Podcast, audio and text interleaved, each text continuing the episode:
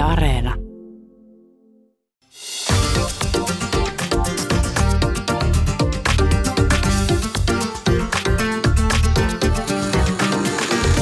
Yle Puhe, torstaisin kello yksi ja Yle Areena.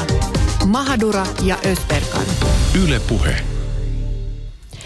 Hashtag Free Behdat. Tällä hashtagillä kampo, kampanjoidaan ja kerätään adressiin nimiä kurdilaisen Behdadin puolesta, jonka poliisi otti kiinni 21.5. Tampereella ja sulki turvasäiliöön aikeinaan palauttaa Behdadin Iraniin. No mikä tässä on ongelma? Behdad on ollut Suomessa vuodesta 2009. Siis 2009. Lyhyellä matikalla se tekee yhdeksän vuotta. Ja Bedat on siis hakenut turvapaikkaa ja elänyt odotuksessa yhdeksän vuotta. Turvapaikkaa hän on hakenut, sillä hallituksen vastustajana kurdiaktivistina hänen henkensä on lähtömaassaan vakavasti vaarassa. Myös Behdadin veli Fabe on Suomessa samoista syistä ja tänään hän on täällä studiossa kertomassa, miksi he joutuvat jättämään kotimaansa Iranin ja hakemaan turvapaikkaa Suomesta. Tänään rakkaat kuulijat me puhumme poliittisesti aktiivisten kurdien tilanteesta. Mikä on heidän tilanne lähtömaassa? Onko oikeasti kurdeilla hengenvaaraa ja missä tilanteissa? Mikä on poliittisesti aktiivisten kurditurvapaikanhakijoiden kohtalo, jos heidät palautetaan takaisin esimerkiksi Iraniin, jossa kidutus ja kuolemantuomiot ovat arkipäivää. Tässä kohtaa mainittakoon Amnesty Internationalin mukaan Iran teloittaa heti Kiinan jälkeen eniten ihmisiä koko maassa. Millä perustein Pehdat voidaan palauttaa Iraniin, jos häntä odottaa hengenvaara? Kuka ottaa vastuun niiden kurdiaktivistien kohtalosta, jotka lähetetään takaisin? Mitkä todisteet ovat riittäviä Suomen viranomaisille? Siitä, että henkilö on vaarassa. Studiossa vieraana Behdadin veli Fabe, Turun kaupunginvaltuutettu Berhan Ahmadi sekä asianajaja Ville Punto. Ja kuunnellaan lähetyksen aikana myös puhelinhaastattelu, jonka teimme Maahanmuuttoviraston turvapaikkayksikön johtajan Esko Repon kanssa ja se haastattelu tulee vähän myöhemmin tässä lähetyksessä. Toivotetaan ihan ensin kaikki meidän vieraat tervetulleeksi. Kiitos. Kiitos. Pehdat, äh, Pehdatin veli Fabe, aloitetaan, aloitetaan lähetys sun kanssa ja sun veli, veli on nyt tällä hetkellä säilössä. Kyllä. Mikä on Fabe Behdadin tilanne tällä hetkellä? Tota, Behdadin tilanne on ihan ok, mutta hänellä on totta kai paineita päällä koko ajan niin, että siitä jännittää ja pelottaa sanotaan niin. Eli jos tulee ajatuksena, että niin kuin mitä tapahtuu, jos käännetään Iraniin. Et viime yönä, kun puhuin hänen kanssa, kyllä hän näkee painajaisia aika usein yöllä ihan hikeissä ja säikähdää, kun avataan vaikka esimerkki aika kiireellisellä niin kuin tavalla oveen, niin että niin kuin mitä tulee tapahtumaan, tuleeko joku hakemaan siitä, mm. niin totta kai ei ole kiva tunne, jos niin kuin tiedetään, mitä on tuolla puolella niin kuin odottaa sitä. Niin. Eli Fabe, kertoisitko vähän tästä säilöönotosta? Miten se tapahtui? Mikä se tilanne oli? Totta, se tapahtui viime viikolla 21.5. maanantaina. Niin äh, siihen aika kun oltiin kotona, niin hänellä tuli puhelu, jonka pyy, pyys, äh, pyydettiin sinne poliisiasemalle. Niin kuulemma hänellä oli tullut turvapaikkahakemuksen päätös. Se oli lähtenyt sinne, niin jälkeenpäin mulle soitti, että hän on ollut poliisiasemalla nyt kiinni otettuna. Puhelimet hän ilmoitti mulle, että ollaan täällä. Niin. Eli sen jälkeen ryhtyin niin kuin soita puheluja ja ajattelin, mitä voi tehdä. Se oli aika itkonen kyllä, mutta se meni niin päin. Lähdetään Fabe vähän tavallaan ajassa ikään kuin taaksepäin. Te olette siis sinä olet ollut 11 vuotta Suomessa ja, ja Behdat on ollut 9 vuotta Suomessa, niin kerro meille, että, että miksi te alun perin jouduitte lähtemään Iranista? Totta, en tiedä lähtökohtaisesti niin kuin tarviiko ihmisillä oikeastaan se, mitä on niin kuin päivänselvä, mitä Iranissa tapahtuu, niin selittää nykytilante, mikä Iranissa tapahtuu kurdeja vastaan varsinkin. Eli kurdeja ei kohdellaan kovin, kovin hyvin, niin päivittäin siellä tapahtuu hiirtämistä, niin tappamista, niin äh, kurdioikeuksia niin kuin vaarannetaan koko ajan. Eli viranomaiset kyllä tietää kauhean hyvin näistä tilanteista, mitä meidän, meidän kohtaan niin kuin tapahtuu. Ja varsinkin ihmisiä, jotka on poliittisesti tekemisissä jonkun tietyn kurdipuolueen kanssa, niin vaikka ottaa puheeksi niin kuin jonkun tietyn asian, miten, niin kuin, miten valtio kohtelee niin kuin ihmisiä, kuinka huonosti, miten heille käy, mitä he näkevät niin kuin omin silmän, mitä heidän läheisillä tapahtuu, niin se, se ei ole kovin helppo asia niin kuin tuossa jos lähtee niin kuin tunteellisesti mukaan kyllä, että tuohon menee päiviin, että niin kuin ei pysty niin kuin jokaisen kohtaan selittämään. Mm. Ja, ja mä uskon Fabe, että, että niin kuin sanoit, että, että tavallaan hän ajattelisi, että, että kyllä kaikki tietää, mikä on kurdien tilanne Iranissa, mutta jotenkin tuntuu siltä, että Suomen kohdalla ihmiset ei välttämättä oikeasti, oikeasti ymmärrä tai tiedä, niin, niin voisit sä vielä vähän avata sitä, että, että jos olet kurdi ja poliittisesti aktiivinen kurdi Iranissa, niin minkälaista se elämä on? Minkälaista esimerkiksi teidän elämä oli? Tota, jos mennään siihen, niin jos vähän lähdetään meidän niin kuin lapsuuden ja nuoruuden aikoina Iranissa, niin että niin kuin miten, miten koulussa meidän kanssa käyttäydytään, niin miten halutaan niin kuin hallita meidän niin kuin tapoja ja niin kuin sanotaan koulunkäyntiä, niin miten ihmiset käy siinä niin kuin haluan niin selittää ihmisille, että ei me olla kurdia, lähtökohtaisesti ollaan iranilaisia. Eli kurdin nimellä ihminen ei ole olemassa. Niin äh, jos käyt koulussa, niin jossain kohdalla niin kun tajut, että et saa, et saa puhua oma äidinkieltä, et saa puhua oma äidinkieltä, et saa niin kun ottaa kurdin sana suuhun, niin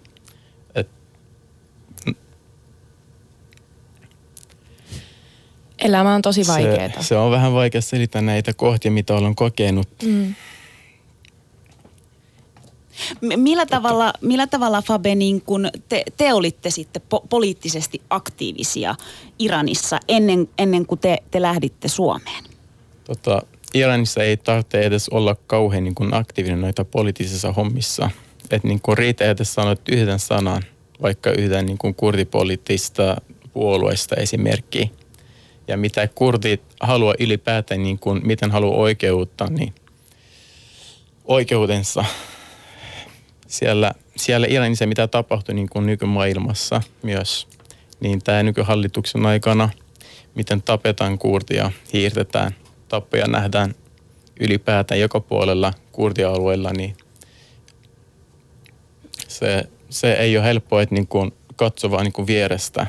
Jos jos Iranissa lasketaan niin, että ollaan kuuroja ja sokeita, niin ei nähdä mitään. Kyllä pystyy ihan hyvin niin kuin tulla siihen niin kuin elää, mutta jos, jos näkee tollaista ja niin kuin ottaa sitä puheeksi ja haluaa niin puolesta jonkun kurdien oikeutta, niin siinä tilanteessa kyllä riitä pari sana, että otetaan kyllä ihan kidutuksen alle ja mm. kaikkea paha. Ei seuraavaksi tiedetä, miten, miten ne päätyy ylipäätään. No lähdetään sitten taka, tavallaan siihen, että te olette tullut Suomeen Behdadin veljesi kanssa. Sä olet ollut 11 vuotta täällä ja Behdad 9 vuotta. Miten te päädyitte Suomeen? Tota, poliittisista syistä myös, että en sitä tarkempaa osaisi sanoa, miten kun hän halutaan kertoa kaikki noita yksityiskohtia, niin, mutta se mitä on niin päivänselvä, se on meidän tilanne nyky, nyky-Iranissa ja silloin aikana myös, nyt on vielä vähän pahentunut, niin Eli ihan poliittisista syistä, mikä ollaan kurdiaktiivisia ollut siellä Iranissa myös. Eli jos sanotaan tarkempaa, niin ollaan oltu Peshakin puolueen kanssa tekemisessä. Mitä se on nyt tämän, kyllä Iranin hallituksen pelko on suuri siitä Peshakin puolueesta, ei myös ylipäätään jokaista kurdipuolueesta, mitä niin kuin edustaa kurdien oikeuksia Iranissa ja ylipäätään koko maailmassa. Niin. No sitten te olette tullut takaisin Suomeen ja, ja hakenut turvapaikkaa. Minkälainen prosessi tämä turvapaikkahakuprosessi nyt on ollut? Tota, en näistä prosessista tiedä tarkempaa tietoja, niin se, jos Ville haluaa kommentoida tähän asiaan, niin pari, pari asiaa, miten nämä prosessit niin kuin menee. Mutta tarkoitan Fabe tavallaan sitä, että et, et esimerkiksi sun veli, Joo. niin hän, hän on ollut yhdeksän vuotta Suomessa ja aika pitkään kuitenkin joutunut odottaa päätöksiä, Niin, niin. tulee kielteinen päätös. Minkälaista se odottaminen on ollut, minkälaista se elämä Suomessa on ollut kaikkien Se- näiden vuosien aikana? Ei ole helppo kyllä täällä niin kuin maahanmuuttajille sanotaan niin kuin ylipäätään, nykyään sanotaan paperittomaan maahanmuuttajille ei ole kovin paljon mahdollisuuksia Suomessa myös. Että niin kuin koulutuksia ei pysty hyvin käydään. Niin se, se odotus, että tiedetään niin kuin mietitään koko ajan, tuleeko minkälaista päätös, mihin mä joudun, saanko oleskeluluvan täällä, joudun kun lähtee karkun muualle, lähteenkö Iraniin hiirtämiseksi varten, niin näitä ei ole helppoa niin kuin ajatella ylipäätään. Niin Fabe, kerro vähän enemmän tavallaan siitä, että mitä kaikkea niin kuin tähän sinun 11 vuoteen ja Behratin 9 vuoteen on mahtunut? Mitä, mitä kaikkea te olette pystynyt tekemään tai ette ole pystynyt tekemään? Tota, ollaan yritetty tämä yhteiskunnan hyvin tullaan toimeen, niin kieltä ollaan opittu suomeksi, niin ilman sitä, että käytän esimerkkikursseilla. Ollaan yrittänyt työelämässä menestyä vähän paremmin. Olen itse perustanut yrityksen, niin yrittäjänä tällä hetkellä veljen kanssa on ollut kanssa mukana tässä asiassa. Mutta ikävä kyllä hänellä ei ollut kovin mahdollisuuksia, ma- mahdollisuuksia kuin mullakin. Niin, eli se, että niin kuin yritetään tulla toimeen tai yhteiskuntaan ja Millaista se on tavallaan, että sä joudut koko ajan odottamaan jotain? Se... Ja nyt me ei puhuta kuukausista, vaan me puhutaan niin kuin vuosista. Mitä se odotus on, on Fabe vaatinut? tota, kärsivällisyyttä on vaatinut aika paljon. Että niin kuin, ei se ole, niin kuin sanotkin, kuukaudessa tai kaksi kuukaudesta kiinni, niin meillä on 11 vuotta. Meidän nuoruus on mennyt täällä. Niin me tultiin tänne Suomeen, kun ei olla tietty niin elämästä paljon mitään. Mutta nyky-Suomessa kyllä me ollaan perustanut elämään tähän. Meillä on niin kuin sitoumuksia tähän maahan. Eli sanotaan, että tästä on tullut kotiin, niin se ei ole kovin helppo niin kuin lähteä kotoa taas. Niin kuin, kun kerran on jätetty jo kotiin kaikki läheiset pois ja lähtenyt siitä, niin Niin ja ootteko te voinut palata Iraniin tänä aikana? ei me olla oltu kerrankaan niin sen jälkeen. Vaikka 2014 niin isä oli hyvin sairas, niin kun muistuttaan sen, niin se ei ole kovin helppo kokemus. Niin hän nukkui 2014 pois, niin puhelimetsa puhuttiin parissa. Viimeisessä mitä hän sanoi, että rakastaa sua, mutta ei millään niin kuin ollut mahdollisuuksia, eikä pystytty lähteä niin kuin tapaamaan isä perhettä, niin noita on tuollaisia ikäviä asioita, mitä niin kuin joutui kokemaan. En koskaan niin kuin, ne on sellaisia asioita, mitä niin kuin ihminen pitää itselle, niin kuin sanotaan, semmoisia tunteita, mitä ei halua niin kuin antaa ulkopuoliselle, mutta täällä sanon, että niin kuin, tällä hetkellä on tommonen tilanne, ei niin kuin halua ihmiset kuule sen, mitä ollaan kokenut. Ja toi mun mielestä kertoo varmaan sen aika hyvin, että jos et saa niin kuin voinut sun oman isän haudalle, hautajaisiin tai haudalle mennä turvallisuussyistä, koska se on vaarallista, niin sehän jo kertoo niin kuin aika paljon. Se on ikävä kokemus kyllä. Fabe, eilen, eilen kun juteltiin puhelimessa, niin, niin mainitsit siitä, että tavallaan täällä, täällä päässä Suomessa niin, niin halutaan todisteita siitä, että olette ollut aktiivisia ähm, Iranissa, poliittisesti aktiivisia. Joo. Minkälaisia todisteita teiltä on vaadittu ja mi, mi, mikä tilanne sen osalta on? Totta, esitän täällä yhden asian, mitä mulla oli ensimmäisessä päätöksissä. Niin tuli kielteinen päätös siitä, että mulla ei ole virallisia todistuksia siitä puolesta, mitä mä oon niin tehnyt. Niin kuin tuon sen asia esille, mitä on niin kuin maahanmuuttoviraston mielestä oikea todistus. Että niin kuin siinä maassa, missä me ollaan Iranissa, niin pejak on täyskielletty ja terroristiksi niin kuin tunnettu puolue, niin miten ihminen voi ottaa sitä puoleen niin aktiivisesti niin kortteja, henkilön, siis äh, jäsenkortteja mukaan maassa, missä niin kuin tietää, että niin kuin meitä hiirretään, tapetaan, jos niin kuin siitä, se jää kiinni niin taskussa vaikka. Ja niin kuin se oli yksi syistä, mitä niin kuin olen saanut kielteisen päätöksen ensimmäisenä 2000, oliko se se yhdeksän muistaakseni. niin heille ollaan myönnetty, ö, ö, lähetetty kaikki noita todistuksia, mitä me ollaan niin kuin ollut aktiivisia myös niin kuin täällä Euroopan päässä puolueesta. Niin, eli en tiedä, mikä on heidän mielestä virallinen ja kelvollinen todistus, että me ollaan ollut aktiivisia näissä asioissa. Että ei ne antaa selvän kuvan sitä, mitä voisi olla ja mitä me lähetetään, vaikka olisi virallinen, ei kelpaa. Hmm. Mikä, mikä on, on Fabe sun tilanne tällä hetkellä?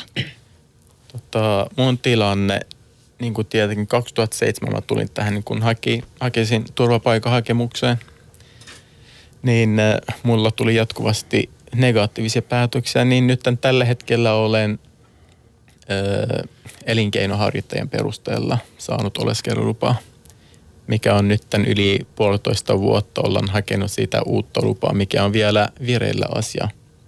Niin ei ole myönnetty uutta lupa vielä. Odottaa, vaan lisää. Eli odottamista. 11 odottamista, vuotta ja, ja, ja 9 vuotta. Minkälaisia keskusteluja sä oot käynyt sun veljen Behdadin kanssa, joka on nyt tällä hetkellä turvasäilössä? Tota, selitä vähän noita asioita, miten, miten paperihommat etenee ja mitä asioita ollaan saanut aikaa. Että anna hänelle lisää motivaatiota asiat etenee hyvin ja täällä porukka, rakkaat ystävät, tekee meitä eteen vaikka mitä, että me jätän tähän Suomeen. Me, me kuulumme tähän yhteiskuntaan. Se, ja sulla on Fabe tä, tällä hetkellä päällä paita Free Behdad ja, ja ihmiset on kerännyt adresseja, johon tiettävästi on nyt 4000 nimeä ainakin kerätty vastustamaan Behdadin pakkopalautusta. Niin, niin miltä se tuntuu, että, että on niin paljon ihmiset kuitenkin tukenut tässä tilanteessa? se, se mulle tuli ihan niin kuin shokkina sanotaan.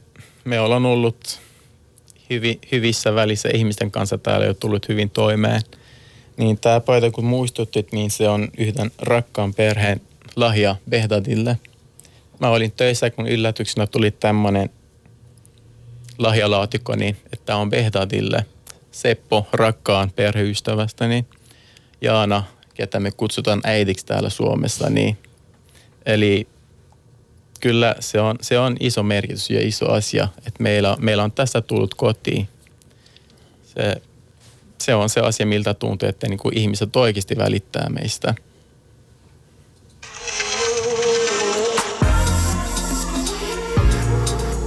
Maailma paranee puhumalla. Yle Puhe. Tänään rakkaat kuulijat, me puhumme poliittisesti aktiivisten kurdien tilanteesta. Mikä on heidän tilanne lähtömaassa? Onko oikeasti kurdilla hengenvaara ja missä tilanteissa? Mikä on poliittisesti aktiivisten kurditurvapaikanhakijoiden kohtalo, jos heidät palautetaan takaisin esimerkiksi Iraniin, jossa kidutus ja kuolemantuomiot ovat arkipäivää? Studiossa vieraana Behdadin veli Fabe, Turun kaupungin valtuutettu Berhan Ahmadi sekä asianajaja Ville Punto. Ja tuossa äsken kuultiin kuultiin Behdadin veljen Faben tarinan, heidän tarinan siitä, millaista oli Iranissa lapsuutenakin jopa, millaista oli lähteä Iranista Suomeen, mitä yhden 11 vuotta, 9 vuotta elinikään Suomessa on mahtunut. Ja syvennytään nyt sitten ö, laajemmin tähän ikään kuin, niin kuin Be- Faben veljen Bedadin keissiin ja otetaan Ville ja Berhan myös mukaan keskusteluun. Ja se on varmaan tässä kohtaa hyvä sanoa keskustelu, että, että miksi nostetaan yksi keissi tähän keskusteluun on, että Behdadin keissi toimii hyvänä esimerkkinä siitä, kun puhutaan kurdien tilanteesta, kun puhutaan poliittisesti aktiivisten kurdien tilanteesta. Ja Mahadura Ösperkan tiettävästi on ohjelma, jossa annetaan ääni niille, joita ei yleensä kuulla. Äh, vink vink vaan, kun maahanmuuttokeskusteluja käydään ja jos siellä suurimman osan puheajasta saavat perussuomalaiset, niin täällä eivät. Vink vink. Mennään tähän, tähän, tota, tähän keissiin. Äh, vasemmiston kansanedustaja Hanna Sarkkinen ja monet muut poliitikot on vastustanut tätä pakkopalautusta oikeusturvan ja ihmiso- ihmisoikeussopimusten vastaisina. Äh, Berhan ja Ville Punto, mi- miten ihmeessä tämä tilanne on niin kuin mahdollinen. Tällaisen tavallisen maallisen maallikon silmin ja korvin, tämä kuulostaa jotenkin käsittämättömältä. Miten tämä on mahdollista?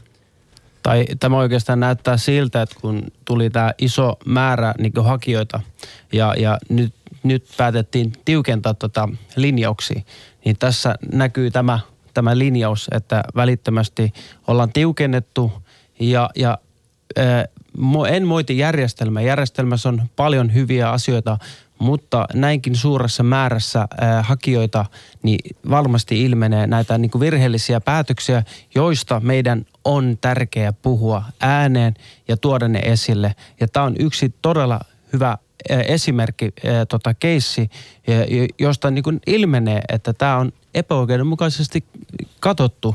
Ja, ja mun mielestä tämä niin ei ole vaikea sanoa, että anteeksi, olen tässä keississä tehnyt virheitä ja jatketaan tästä eteenpäin ja, ja pyritään niin kuin kehittää tätä järjestelmää sillä lailla, että, että näitä epäkohtia ei tule. Ville Punto, mitä virheitä tässä keississä sun, sun silmi? Mitä ongelmakohtia sä näet tässä keississä? No tota, mä en ehkä ihan nyt suoraan pelkästään tähän keissiin ottaisi silleen kantaa. Tota, semmoinen, mikä on niin kuin, se on aika tyypillistä Iranin kurdien ja myös Turkin kurdien niin kuin turvapaikkapäätöksissä nimenomaan näiden, jotka on poliittisesti aktiivisia ollut jollain tavalla. Niin niissä on, kun nämä päätökset perustuu tämmöiseen, usein tämmöiseen, niin kuin puhutaan siitä, että ei ole riittävän profiloitunut, jotta viranomaiset olisivat kiinnostuneita. Eli että ei ole riittävän poliittisesti profiloitunut, siinä viitataan arvioidaan, että poliittinen toiminta on ollut vähäistä, lyhytaikaista, ei ole pidätetty, tai vaikka olisi pidätettykin tai kuulusteltu, niin kuitenkin viitataan tämmöiseen profiloitumiskäsitteeseen. Ja, ja tämähän tarkoittaa periaatteessa sitä, että suomalainen päätöksentekijä asettuu siinä niin kuin sen iranilaisen viranomaisen, joka poliittista vainoa harjoittaa niin kuin pään sisään ja miettii, että olisinko kiinnostunut vai ei. Ja tästä tulee se tietty ongelma, että kun sitä esimerkiksi poliittista toimintaakin, että kun me ajatellaan sitä tässä Suomen kontekstissa, niin kuitenkin jos mietitään, mitä kurdeille tarkoittaa poliittinen toiminta, sehän tarkoittaa jotain ihan muuta kuin miten me Suomessa ymmärretään, että olet puolueen jäsen ja toimit puolueessa aktiivisesti. Ja kun mietitään maitakin, tavallaan epädemokraattisia maissa, niin tämä koko tavallaan ympäristö on, on hieman erilainen – mutta se mikä tähän niin kuin, tämä profiloitumisargumenttiin, niin ää, siinä on niin kuin tiettyjä sellaisia ongelmia ja ne on, niissä on vähän tämmöistä sattumanvaraisuutta tullut esiin. Ää, voisin ottaa nyt esimerkin tuossa kesältä 2011. Ymmärtääkseni Pehdadin päätös on myös 2011 tämä ensimmäinen turvapaikkapäätös tehty silloin loppuvuodesta. Ja tota, ää, silloin tuli hallinto-oikeudesta Iranin poliittisia tämmöisiä toimijoille eri, eri näistä kielletyistä puolueista, niin, niin viidessä tapauksessa niin kuin maahanmuuttoviraston kielteinen päätös kumottiin ja tota, asia palautettiin uudelleen käsiteltäviin. Todettiin, että nämä ihmiset oli suojelun tarpeessa. Ja tota, siinä nimenomaan huomioitiin Iranin viranomaisten kiristynyt suhtautuminen niin kuin kiellettyisiin kurdipuolueisiin – No nämä viisi tapausta siis oli, oli mun hoitamia valitusjuttuja ja se oli tietysti aika moni yllätys, että kaikki nämä tulivat myönteisenä hallinto-oikeudesta takaisin. Mutta siis mä sattumaisin näin sitten silloin kaksi samoihin aikoihin tehtyä päätöstä. Ää, myös hyvin vastaavanlaisia tapauksia, jotka oli sitten kielteisiä, mutta oli äänestysratkaisuja. Ja siellä oli sitten yksi tuomari oli äänestänyt näissä kahdessa muussa jutussa. Siis nämä ei ollut mun hoitamia juttuja, vaan, vaan niin kuin muuten vaan sitten tulin nähneeni, näh, näin ne päätökset. Niin niissä oli äänest, tuomioistuin oli äänestänyt ja yksi tuomari olisi äänestänyt turvapaikan näille kahdelle henkilölle. Ja, tota, ja tämä henkilö, tämä tuomari, joka äänestä, oli äänestänyt myönteisen päätöksen puolesta, oli näissä viidessä mun asiakkaan tapauksessa niin kuin mukana päättämässä. Ja se vaan, mitä mä tarkoitan, että niin kuin saattaa varsinkin tämmöinen profiloitumisargumentin soveltaminen johtaa hyvin niin kuin ristiriitaisiin tilanteisiin. Jos me mietitään, että, että mitä jos näissä kahdessa tapauksessa se vähemmistöjen tuomari olikin se, joka oli oikeassa. Me puhutaan turvapaikka-asioista, me puhutaan kuitenkin ihmisen elämän kannalta aika niin kuin merkittävistä ja niin kuin hyvin niin kuin vakaviakin seurauksia virheellisiä päätöksiä voi olla, niin, niin tavallaan tämä tietynlainen sattumanvaraisuus, mikä, mikä näihin saattaa saattaa liittyä. Ja mun mielestä se hyvin pitkälle tulee nimenomaan tämän profiloitumisargumentin kautta, koska ei tavallaan niin kuin tavallaan se profiloituminen katsotaan vaan, että, että, että, että, että viranomaiset eivät näissä maissa olisi kiinnostuneita – koska arvioidaan niin, että ei ole riittävän profiloitu, vaikka se todellisuus ja mitä esimerkiksi kansainväliset raportit sanoo siitä, että miten kohdellaan, niin voi olla jotain ihan muuta. Niin, Ville, to... no niin. no niin, nyt se oli, se oli vähän pitkä yksi puhe. Ei haittaa, mutta me, me ei kato vaan pysytä tässä. Katsotaan kumpi, kumpi heittää minkä. Mutta siis jotenkin mä mietin sitä, että millä tavalla sitten henkilö voi ja pystyy niin kuin todistamaan sen faktaperustein ja, ja tavallaan tuomaan sitä esiin, että hän on poliittisesti aktiivinen.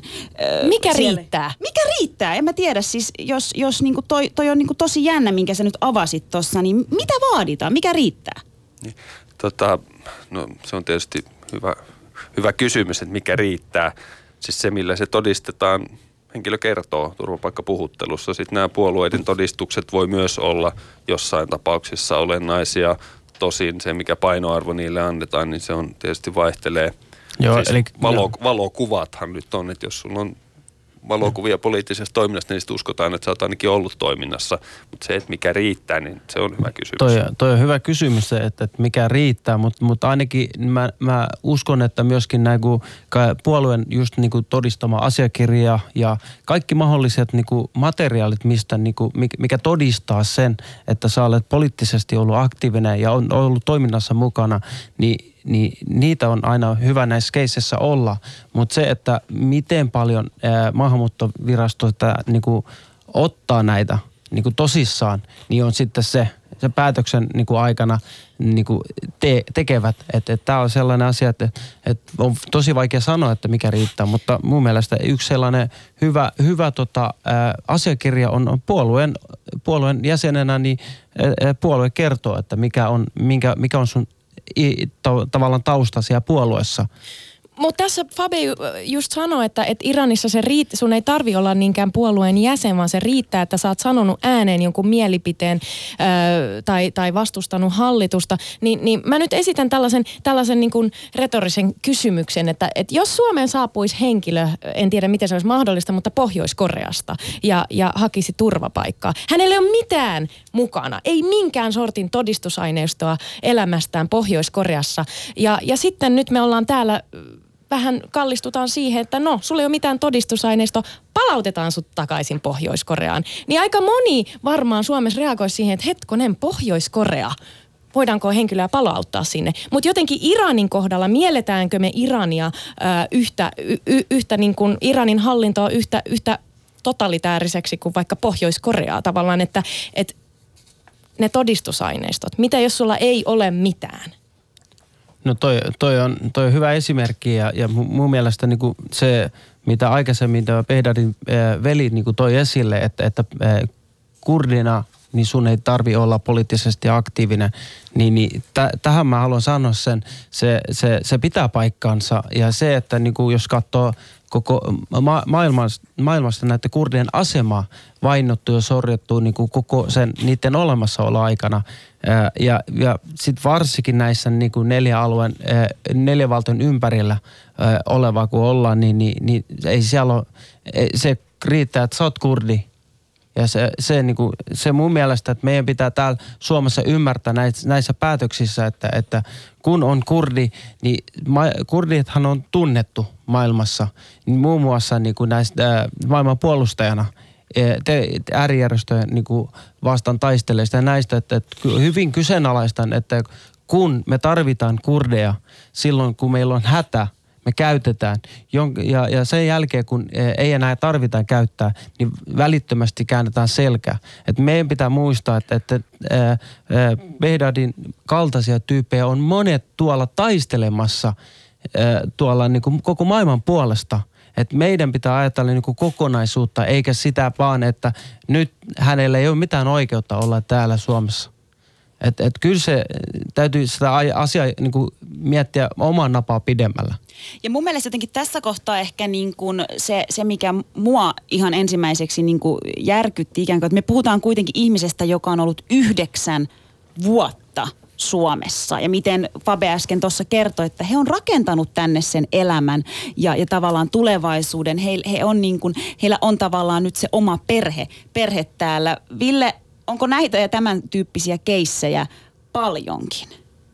Siis kyllä henkilöitä, jotka pitkään maassa on siis tämä yhdeksän vuotta, niin kymmenenkin vuotta, niin kyllä mä tiedän useita tapauksia. Itse asiassa hyvin monella, monet ovat sitten Iranista olleet ja ovat käyneet hyvin pitkän taistelun sitten niin kuin jossain vaiheessa lopulta sitten on vakuututtu siitä, että on, on vaarassa joutuu vainotuksi. Mutta kyllä näitä on ja on muitakin, siis ei pelkästään iranilaisia.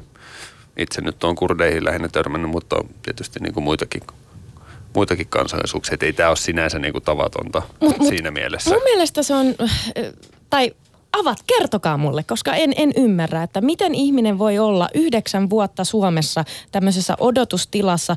Vetoan nyt oikeusturvaan, että eikö jokaisella ole oikeus saada asiansa käsitellyksi asianmukaisesti ja ilman aiheetonta viivytystä. viivytystä. Mitä tämä, Ville, mitä tämä tarkoittaa, tämä aiheeton viivytys? Eikö, jos joku joutuu odottaa viisi vuotta esimerkiksi päätöstä, niin eikö se ole vähän liian pitkää? Toki jos puhutaan ensimmäisestä päätöksestä, Eli siis monestihan on ollut kyse tilanteesta, että henkilöllä, henkilö on ehkä hakenut kerran turvapaikkaa, mennyt sen prosessin kerran läpi. Joo, kyllä niissäkin voi olla joskus useita vuosia kestävää, että kyllä varmaan ääritapaus on ollut viisikin vuotta.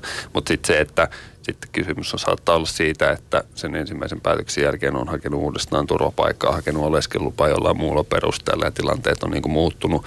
Se, siitähän näissä on kyse myös usein se, että että, että henkilö ei niin kuin pystytä, pystytä sitten poistamaan maasta. Ja mun mielestä tietysti se, että, että joku jää tämmöiseen epävarmuuden tilaan olemaan johonkin maahan, vaikka niin kuin voisi palata kotimaahan, niin mun mielestä se kyllä kertoo jotakin siitä, että kyllä tällä henkilöllä kyllähän niin kuin oikeasti pelkää ja varmaan ihan perustellusti sitä paluuta, jos niin kuin vaihtoehtona on se, että olet maassa – maassa niin kuin ilman, ilman tavallaan tämmöistä virallista statusta. Voitteko te, voitteko te avata vielä sitä, että minkälaista se elämä on esimerkiksi Suomessa, jos joudut olemaan usean vuoden, odotat päätöstä. Minkä, mi, mitä oikeuksia sulla on? Mi, minkälaista se elämä on? Berhan? No tota, ensinnäkin siis valitettavan paljon näitä on, joilla ei ole minkälaista oikeutta täällä Suomessa, kun, kun odottaa tätä prosessia. Ja, ja, ja kun me kaikki tiedetään, että odottava hetki on, siis se on todella raskasta ja vaikeaa. Ja, ja jos henkilö oikeasti ja aidosti niin kuin on tur, niin kuin, tota, turvassa oma kotimaassaan, niin ei varmaan roikkuu täällä 9, 7, 10 vuotta odottaakseen jotakin päätöstä, jos se, ei, jos se, ei, jos se olisi turva kotimaassaan odottamassa, niin, niin tämän pitää muistaa, että varmasti kukaan ei lähde kotimaan takas sillä ajatuksella, että, että no me menen nyt niin kuin takas turvaa. Kun se, se vaara näkyy jo heti siinä, että kun se ihminen oikeasti on täällä, vaikka täällä on kurjat oltavat ja, ja elää paikasta toiseen ja puistossa tuolla siellä ilman minkälaista oikeutta. Se jo näkyy siinä, että, että mun mielestä se hakee oikeasti turvaa ja se on vaarassa omassa kotimaassaan. Ja, ja tämä on, sellainen, on sellainen asia, mikä, mikä meidän pitää myöskin ottaa huomioon, kun näitä keissejä katellaan. Että et, et, mä en jäisi tänne, jos mun maa olisi turvallinen. Ei missään nimessä odottaa kymmenen vuotta jotakin päätöstä ja ilman minkäänlaista oikeutta. Ville, Voi Ole, taas. Okay, no niin, nyt, minä su, nyt? nyt sun vuoro, joo. Ville, mitä tarkoittaa palautuskielto ja miten se, miten se voisi päteä esimerkiksi Behdadin kaltaisissa keisseissä? No palautuskieltohan on se, että ketään ei saa palauttaa valtio, jos se joutuu vainotuksi, taikka sitten Euroopan ihmisoikeussopimuksen kolme artiklan ää, niin kuin vastaisen kohtelualaiseksi, eli kidutetuksi, kuolema, tuomituksi kuolemaan ja niin edelleen.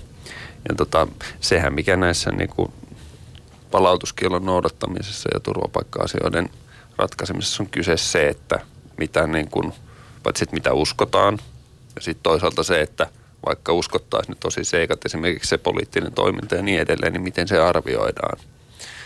Et palautuskieltohan kuulostaa niin kuin sehän on hieno juttu ja siis hienolta se kuulostaa ja näin. mun mielestä hirveän hienolta termiltä, mutta, mutta tota, se, toteutuuko niin, se? se toteutuminenhan jää riippuvaiseksi näistä yksittäistapauksista ja siitä, miten turvapaikkahakemukset tutkitaan, miten ne niin kuin, millä, millä argumenteilla ne päätökset tehdään, miten ne arvioidaan. Ja tota, tohon, tähän niin kuin poliittisen toiminnan niin kuin, siihen, että, että pitääkö sen olla jollain tasolla, niin mun mielestä ihan hyvä esimerkki on se, että kyllä kansainväliset raportit Amnestin ja ihan mun mielestä niin kuin, Englannin tai Ison-Britannian maahanmuuttoviranomaisten oma raportti niin kuin toteaa, että, että Iranissa voi joutua ongelmiin ihan siitä, että sulla on jonkun puolueen joku lentolehti kädessä. Ei niin, että sä jakelet niitä, vaan siis se, että sulla ylipäätänsä löytyy se jostain taskusta, niin siitäkin voi tulla ongelmia. Mikä mun mielestä laittaa tämän niin kuin profiloitumisjutun vähän niin kuin erilaiseen kontekstiin, että se, että, että, että se niin kuin palautuskielon vastainen kohtelu voi johtua hyvinkin pienistä hmm. seikoista. Eli tavallaan niin kuin tämmöinen pienikin teko voi, voi niin kuin ulkomaalaislain mukaan riittää ikään kuin siitä, että, että jos, jos sä oot ollut niin. aktiivinen. Niin. Siis sen pitäisi riittää. Just, et, just. Et, et, et kysyä ei ole siitä, että millainen se teko on, vaan se, että miten viranomaiset siihen suhtautuu. Ja se on itse asiassa ulkomaalaislaissa ihan selkeästi sanottu, että merkitystä ei ole sillä, että mm. onko henkilöllä, hakijalla todellisuudessa niitä piirteitä, jos vaan on niin osoitettu, että vainon harjoittaja, eli esimerkiksi valtion viranomaiset liittävät häneen semmoisen piirteen. Eli se, että vaikka niin, tämä profiloitumiskysymys. Jos asia kohtaa, niin sanotaan nyky-Iranissa, niin, eli siellä sanotaan joku, se on hyvin ääri-islamilainen valtio, sanotaan, että niin kuin Jumalan jälkeen ne usko Haminei. Eli se yksi sana häntä kohtaa, niin se olisi riittävästi, että niin kuin iso asia Iranissa esimerkki. Mm. Että niin kuin kyllä ne suhtautuu siihen tähän asiaan niin kovalla niin kuin mm. panoksilla, että niin kuin, kyllä ihmisillä niin kuin vähintään niin kuin muutama vuotta vankeus siitä asiasta niin kuin seuraa. Ja niin kuin tällaisia niin kuin pieniä asioita myös, että niin kuin sen lisäksi, että henkilö olisi niin kuin poliittisesti aktiivinen ja näissä asioissa myös. Ja se mun mielestä kertoo jo jotain, että jos Amnestia ei ole päästetty 28 vuoteen Iraniin seuraamaan sitä ihmisoikeustilannetta, niin kyllähän se varmasti jotain, jotain kertoo. Ja Amnestin raportissa on, on lueteltu henkilöitä, journalisteja, aktivisteja, jotka on joutunut kiinni otetuksi ja vaaraan. Että se, se raportti mun mielestä kertoo aika paljon Iranin tilanteesta ja kurdien tilanteesta. Mulla on nyt kysymys Villelle, Berhanille ja, ja Fabelle. Teille kaikille ja kaikki saatte tähän vastata vastata, mikä on poliittisesti aktiivisen kurdin kohtalo, jos hänet palautetaan takaisin? Äh, tarkoittaako se Iranin kohteena? Yes. Joo. No se on, se on tota, äh, aika, aika niin kuin varma se vankeustuomio, mikä on sitten äh, elinkautinen ihan niin kuin, riippuen niin kuin tota mistään. Että jos olet poliittisesti aktiivinen, niin, niin varmasti siinä on vähintään se vankeus. Ja kuoleman tuomiohan ei ole mitenkään erikoista siellä äh, Iranissa. Sehän on, me kaikki tiedetään ja, ja näin. Ja, ja tota, ehkä sellainen äh, kidutus siellä niin kuin vankilassa on semmoinen hyvin tyypillistä siellä. Ja, ja mä luulen, että, että, että poliittinen aktiivinen kaveri niin, niin tulee olemaan aika pulassa tämmöisessä keisissä. Ville? No joo, siis tota, en tiedä onko tuohon lisättävää tuohon edelliseen vastaukseen. Tota, siis on, ei ole tietenkään poissuljettu, että tuomitaan jostain rikoksesta myös tavallaan niin kuin, ää, on raportteja siitä, että myös tekaistaan tietynlaisia syytteitä ja sitten on joku tämmöinen, missä Iranissa kuulemma tämmöinen standardi, mistä voidaan aina tuomita joku, se on jotenkin tämmöinen Jumalan vastustaminen tai joku tämmöinen, Joo. mä oon ainakin tällaiset kuullut. Sitten tietysti jos ei syytetä, niin on olemassa myös muunkinlaisia keinoja, millä tämmöisen ihmisen elämää tehdään vaikeaksi. Sittenhän voihan olla mahdollista tämmöisetkin, että yritetään jollain lailla rekrytoida painostaa jonkunnäköisesti ilmiantajaksi. Tämähän on Iranissa ymmärtääkseni tyypillistä, että kansan keskuudessa on tämmöisiä henkilöitä, jotka kertoo viranomaisille sitten, mitä, mitä kukakin tekee. Tota, tuohon, asian, no.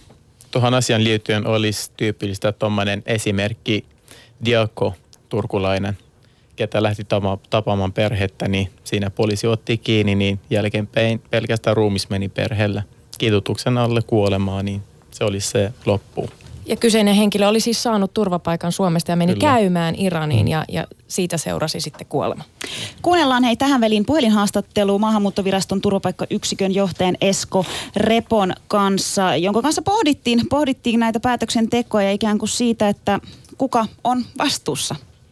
Iran on tietyllä tavalla, siellä on myös vainoa mm. tiettyjä henkilöitä kohtaan, esimerkiksi kurdien osalta – osalta on tiettyjä poliittisesti niin kuin tärkeissä asemissa olevien tai aktiivien henkilöiden osalta, niin kyllä on ihan selkeitä oikeudenloukkauksia tapahtunut. Mihin Migri tavallaan perustaa niin kuin maankohtaiset arvionsa sit siitä, että, että tiettyyn maahan jäisin vaikka nyt Iranin voi, voi palauttaa tämmöisen poliittisesti aktiivisen kurdin, koska kuitenkin ollaan tietoisia siitä, että siellä, siellä on niin kuin turvallisuuskysymys voi olla tosi hankala. Kaikkihan arvioidaan henkilön turvapaikanhakijan yksilöllisestä lähtökohtatilanteesta. Mm. Ja tämä, tämä tietenkin arvioidaan, niin kuin laissa todetaan, että, että henkilön tulee esittää perusteet sille, että hänellä on perusteltu pelko joutua vainotuksi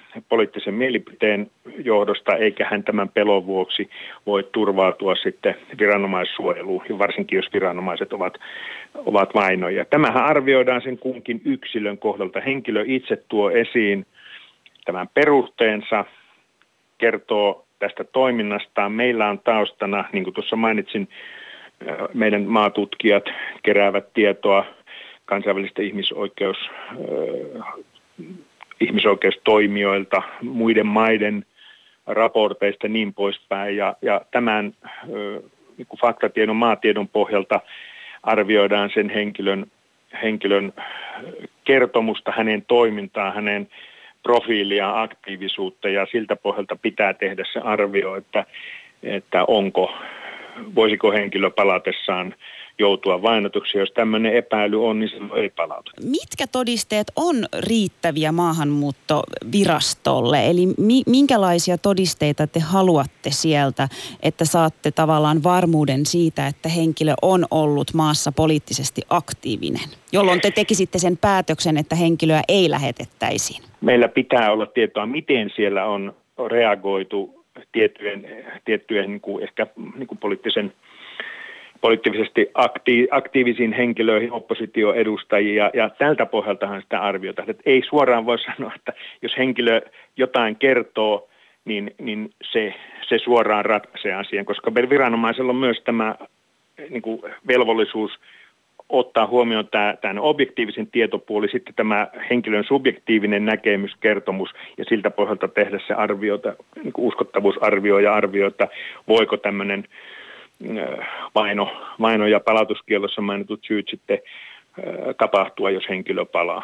No siis missä tilanteessa esim. sitten henkilö voi saada niin kuin kielteisen päätöksen? Voi olla niin, että virasto hakijan kertomusta kuunnellessaan kysymyksiä esittäessään päätyy siihen, että, että tämä on, pidetään tosiasiana, että henkilö on toiminnassa ollut mukana. Sitten seuraava asia on pohtia ja tämän käytössä olevan tiedon pohjalta todeta, että minkä tasosta toimia toiminta pitäisi olla, että siellä esimerkiksi tämä jos viranomaistaho on vainoa ja reagoisi ja, ja siitä olisi seuraamuksia. Eli voi olla tilanne näin, että uskotaan, että tällaista toimintaa on, mutta kaiken tiedon pohjalta sen se profiili tässä toiminnassa on sen verran matalaa, että, että ei arvioida olevan tällä yksilöllä sitten vainon vaaraa.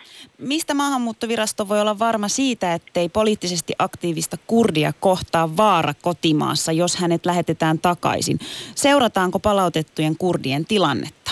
Ihan toisen valtion viranomaisilla ole mahdollista seurata toisen valtion kansalaisen elämää ja olosuhteita hänen kotivaltiossa. Että meillä ei ole säädetty laissa millekään viranomaisille tämmöistä velvollisuutta. Esko Repo, kuka ottaa vastuun, jos poliittisesti aktiivinen kurdi lähetetään takaisin ja hän voi joutua vainon vaaraan tai pahimmassa tapauksessa kuoleman uhriksi? Kuka on siitä vastuussa? Silloin, silloin kun päätöksen tekijä vastaa päätöksestä ja sen hetken niin kuin olosuhteiden tietojen perusteella sen oikeellisuudesta, sitten kun asia etenee hallintotuomioistuimiin, siellä hallintotuomioistuin katsoo sen hetken olosuhteiden perusteella, että päätös, päätös on oikea eikä tällaista vaaraa ole. Mitä tapahtuu sitten, kun henkilö on palannut? Ei, ei siinä ole, siinä voi olla monta vaihtoehtoa, että, että onhan meillä käyty keskustelua siitä, että, että jotain on tapahtunut. Sitten meillä ei ole koskaan tullut ö, tietoa, mitä, mitä on tapahtunut, kuka on tehnyt, mitä on tehnyt. Et ei ole, jos päätös, jos virheellisen päätöksen perusteella on, on palautettu henkilö, niin tot, totta kai silloin se, ketkä ovat päätöksenteossa olleet mukana, niin, niin totta kai he, he vastaavat siitä. Mutta jos asia on, esimerkiksi sanotaan viraston päätös, kielteinen päätös ja maasta poistamispäätös, kulkenut hallinto-oikeuden, korkeamman hallinto-oikeuden läpi, en mä näe niin kuin mitenkään, että, että voitaisiin osoittaa, että se näiden tahojen tai viraston päätös on virheellinen, jos jotain kuukauden, vuoden kuluttua henkilön palattua siellä tapahtuu. Ylepuhe torstaisin kello yksi ja Yle Areena. Mahadura ja Ösberkan. Ylepuhe. Ja siinä kuultiin maahanmuuttoviraston turvapaikkayksikön johtajan Esko Repon kanssa tehty haastattelu. Niin, mitäs ajatuksia heräsi? No jo, ensinnäkin mä haluan tarttua tuohon, että jos me tiedetään, että poliittisesti, poliittisesti aktiivinen ihminen on vaarassa siihen palumaassaan, niin, niin, niin, niin tässä, tässä Esko to, toteaa sitä, että, että, tota, että emme voi, tai käytännössä sillä tavalla, että, että emme voida olla vastuussa, että mitä tapahtuu vuoden päästä, kun me tiedetään, että se vankeus on automaattisesti. Se on vähintään se, mitä saa. Että, ja sitten sieltä se kidutukset, sun, sun muut tulee niin kuin kaupan päälle tässä näin ja sen jälkeen kaperi hiiretään, niin mun mielestä Suomi on vastuussa tämmöisissä päätöksissä, kun me, me täällä jo niin kuin tiedetään, että, että, että tällaiset linjaukset, tämmöinen niin kuin, ä, poliittinen aktiivinen ihminen on vaarassa joutua kuoleman uhriksi, niin, niin ja, ja jos siellä niin kuin vuoden päästä, vankeus, vankeuden jälkeen vuoden päästä tapetaan, niin mun mielestä se on täysin Suomen ja, ja näiden, jotka päättää, on vastuussa tässä. Joo, tuossa tota, maahanmuuttoviraston niin kun, kommentista tuli hyvin esiin siis tämä, että hän niin totesi, että tietyt henkilöt on, joita vainotaan. Tämä on nyt tää, just tämä profiloitumisongelma, mikä tästä tulee, eli Eli lähdetään siitä, että vain tietyt henkilöt voivat joutua vaaraan. Tämä on siis no Iranin, Iranin kurdien kohdalla, mutta tämä on myös Turkin kurdien kohdalla niin kuin hyvinkin, hyvinkin ongelmallinen, että, että puhutaan tämmöisestä profiloitumisesta ja sitten vaan todetaan, että ei ole riittävästi profiloitunut, vaikka niin kuin olisi toisenlaistakin niin kuin argumentaatiota ja toisenlaista niin kuin ihan Mikrin hyväksymiä tosiseikkoja näiden näiden hakijoiden kertomuksista. Että, että tämä on niin kuin hieman ongelmallinen, että lähdetään siitä, että vaan tietyt, tietyt, tietyllä jotenkin korkeammassa tasossa olevat joutusvainotuksi, vaikka se niin kuin ihan kansainvälisten raporttien maatiedon mukaan on, on toisenlainen. Mä tässä itse nyt otin, otin mukaan, jos saan tästä ihan lukea, vaikka tämä on niin kuin, ää, Iso-Britannian maahanmuuttoviranomaisten oma raportti nimenomaan Irania koskien ja näitä kurdipuolueiden aktivisteja. Eli, eli tota, tässä ensin todetaan, että Iranissa kurdeja syrjitään jo niin kuin lähtökohtaisesti, mutta todetaan, että se ei ole niin kuin aina, aina vainon tasolle. Mutta sitten tässä lukee näin, että tilanne on toisen, toinen näille ää, kurdeille, jotka ää, ovat olleet, taikka joiden katsotaan olleen mukana kurdien poliitti- poliittisten puolueiden toiminnassa. Eli riittää, että viranomaiset katsovat, että tämä nyt on jotain niin kuin puolueeseen liittyvää toimintaa. Sitten tämä raportti jatkaa näin. Viranomaisilla ei ole minkäänlaista niin kuin, toleranssia mitään kurdien poliittisiin puolueisiin liittyviin aktiviteetteihin. Ja ne, jotka ovat ää, mukana tällaisessa, he, ovat kohteena mielivaltaisille pidätyksille, ää, pitkittyneille ää, van, vankeudelle ja fyysiselle väkivallalle. Ja tavallaan niin kuin tätä taustaa vasten se, että puhutaan vaan siitä, että, että tietyt jotkut korkean, korkeassa asemassa olevat olisi vaarassa, niin, niin mun mielestä se menee niin kuin vähän, vähän niin kuin eri, eri tavalla niin kuin on ehkä jossain määrin ristiriidassa tai vain jossain määrin vaan täysin ristiriidassa. Ja sitten se toinen juttu on se, että kun me puhutaan vaikka nyt Iranissa kurdipuolueesta, niin kysehän ei ole siitä, että siellä on joku puolueen päämaja ja siellä istuu jotain puolueen johtajia. Nämä on laittomia nämä puolueet. Heidän päämajat on Irakin puolella, Irakin kurdialueella. Ja kysymys on nimenomaan henkilöistä, jotka toimii ruohonjuuritasolla siellä. Tämä on hieman ongelmallinen tietysti tällä niin kuin arviointitapa, että katsotaan, että sitten jotkut niin kuin johtavat henkilöt on, olisi sitten vaan mm. vaarassa. Tuossa tota, vielä lisättäväksi tuo äskeisestä puhelusta, niin että käännetty henkilölle ei tapahtunut mitään. Eli kyllä on varma, että hän ei ole varma tästä, mutta jos hän tietää, että ei ole tapahtunut mitään, mistä se voi olla varma, miten hän saa näitä tietoja. Ja jos saa näitä tietoja, että henkilölle on tapahtunut mitään, ottaako he julkisesti puheen näitä asioita ja kuka kantaa vastuua näitä asioita vastaan. Että se olisi kysymys myös maahanmuuttovirastolle. Ja on hyvä, jos me niinku Perhan, jossa vähän avaisit, kun puhuttiin puhelimessa, niin puhuit, puhuit kurdien tilanteesta maantieteellisesti, niin, niin jos vähän mennään siihen, että mikä se kurdien tilanne on, jos puhutaan Iranista, Irakista, Turkista esimerkiksi, ja, ja kuinka vakavasta vainosta oikeasti aidosti on kyse, kun me puhutaan näistä maista? Ei, joo, eli tota, tosiaan kurdien, eri maiden kurdien tota, taustat on erilaisia.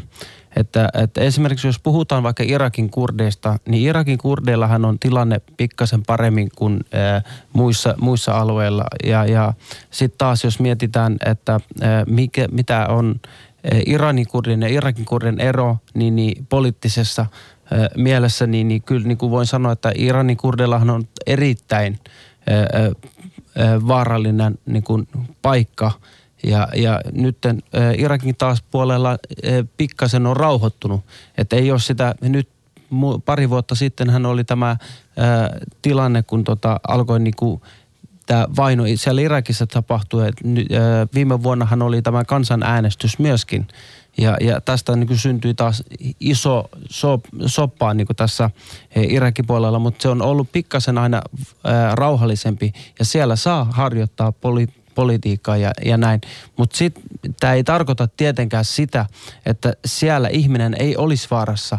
Että et ei välttämättä poliittisesti vaarassa, mutta on sitten ne heimoja, on shia sunni välisiä niinku, väkivalta ja sotakäynnissä, on, on niinku, kylä kylän kanssa, että on, on sitten tiettyjen johtajien väliset riidat ja tämmöiset, että et, et ei tarkoita missään nimessä sitä, että Irakin kurdit olisi täysin turvassa ja niitäkin voi lähettää. Ja saman Turkin ja, ja Syyrian puolella, että, että nämä kaikilla, tämä kurdien asema ylipäätänsä kun käy läpi, niin pitää muistaa, että se yksilötarina myöskin, että miksi se on lähtenyt sieltä ja mikä on, on se tavallaan se pakottava syy, että se on lähtenyt sieltä. Ja, ja se ei välttämättä tarvi olla se poliittinen tausta. Mutta Iranissa se, se poliittinen tausta on nimenomaan, kun täältä Villeltäkin tuli ja, ja, ja Bedardin veljeltä tuli se, että pitää kädessään jonkun ää, oppositiopuolueen tota, lehden tai jonkun tämmöisen ää, nykyistä hallintoa vastaan, niin se on välittömästi vankeus. Eihän siellä käydä minkälaista niin kuin, oikeusprosessia, että oikeudenkäynnit ja näin. Se on saman tien, saman tien se on niin kuin, telkien takana. No Minkälaisia neuvoja antaisitte suomalaiselle järjestelmälle, kun puhutaan ää, poliittisesti aktiivisista kurdeista? Mitä, mit, mitä, missä voitaisiin parantaa? Mitä ongelmakohtia näette? Mihin nyt pitäisi niinku oikeasti ää, aika radikaalilla tavalla puuttua ja, ja äkkiä? No, mun mielestä pitäisi äh, käydä syvemmin äh, kurdien tilannetta Ja, ja sen pohjalta, että jos on, on poliittisesti, niin minkä, minkä, minkä alueen ja, ja sen perusteella lähtee miettimään sitä, että, että ja, ja meillä esimerkiksi jos puhutaan nyt vaikka Iranin, Iranin tota, poliittisista niin aktiiveista, niin, niin pitää herätä siihen, että, onko meillä joitain vaihtoehtoja, joita me esimerkiksi voidaan käyttää muun muassa sitä, että jos me halutaan jonkinlaisen asiapaperin, niin onko meillä esimerkiksi mahdollista vaikka Iranin suurlähetystö Suomessa vaikka toimittaa niitä että et, tämäkin on yksi sellainen tapa, että se yhteistyön kehittäminen niin, että me ei tehdä sellaisia virheellisiä päätöksiä, joissa Suomi joutuu vastuuseen ihmishengistä. No mun mielestä tietysti tämä, tota, mistä mä nyt on tässä jo useamman kerran jauhannut, tämä profiloitumiskysymys tavallaan, että, että ymmärretään se, että varsinkin nyt jos puhutaan kurdeista, että, että, että se profiloituminen, että sitä ei voida tehdä niin kuin siitä lähtökohtaisesti arvioida, että, että miten meillä on poliittiset puolueet ja, ja, ja tota, ket, ketkä tavallaan, että mi, mikä on poliittista aktiivisuutta, koska se poliittista aktiivisuudeksi voidaan tulkita hyvin monenlainen jut, monenlaiset asiat. Ja kyllä mä siis semmoisenkin, tämä profiloitumisargumenttihan on niin kuin enemmän semmoinen, että, että sillä tavallaan halutaan niin kuin os, jotkut hakijat pois kansainvälisen suojelun niin kuin piiristä – Eli sanotaan vaan, että, että on vain tietyllä tavalla profiloituneet ja sitten kaikki muut jotenkin heitetään vaan pois, sanotaan, että ei näillä ole merkitystä. Niin tämä on mun mielestä sellainen keskeinen ongelma, että tätä pitäisi pikkusen miettiä uudestaan. Ja sitten jos nyt puhutaan sitten vaikka ihan, ihan niin kuin esimerkiksi Turkin osalta, niin siinä on, niin kuin on niin kuin ollut havaittavissa, että sellaiset Turkin kurdit, jotka aikaisemmin olisivat saaneet suojelua, niin eivät nykyään sitä enää saa. Joo, eli tähän, tähän niin kuin, niin kuin hyvä tota, nopeasti eh, päättää on se, että niin kuin, meillä on niin kuin, eh, tämän eh, Behdadin kaltaisia ja hänen veljensä kaltaisia ihmisiä paljon ja, ja Suomessa, jotka itse yrittää, itse on välittömästi integroitunut tähän yhteiskuntaan ja lähtenyt niin kuin, toimimaan. Ja samaan aikaan me käydään niin kuin, tätä niin kuin, työnperäistä maahanmuutto niin tarvetta huutava pula ja niin edelleen. Että nämä on niitä esimerkkejä ja miten me tehdäänkään niin kuin käytännössä. Fabe, nyt tässä kohtaa annetaan ääni sulle. Sulla on nyt mahdollisuus lähde, lähettää terveisiä Suoma, Suomen päättäjille. Mitä sä haluaisit sanoa sun veljen Behdadin keissistä? Tota, haluaisin kysyä, jos tehdään moraalittoman päätöksiä minun veljen kaltaisia ihmistä vastaan, niin kuka vastaa näistä ihmistä, jotka joutuu varaan siellä päässä? Niin, ja mitkä todistet olisi riittävästi, että henkilö todistaa, että se on ollut näissä asioissa tekemisessä, kun ei mitään riitä, ne vaan uskoo siihen oma puhetteluun ja oma uskoa, miten ne käsitä sitä puhettelua. Ja Free Behdad-keissiä voi seurata somessa ja kirjoittaa adressia ja, ja kannattaa tehdä tämä. Kiitos teille studiovieraille. Kiitos. Kiitos.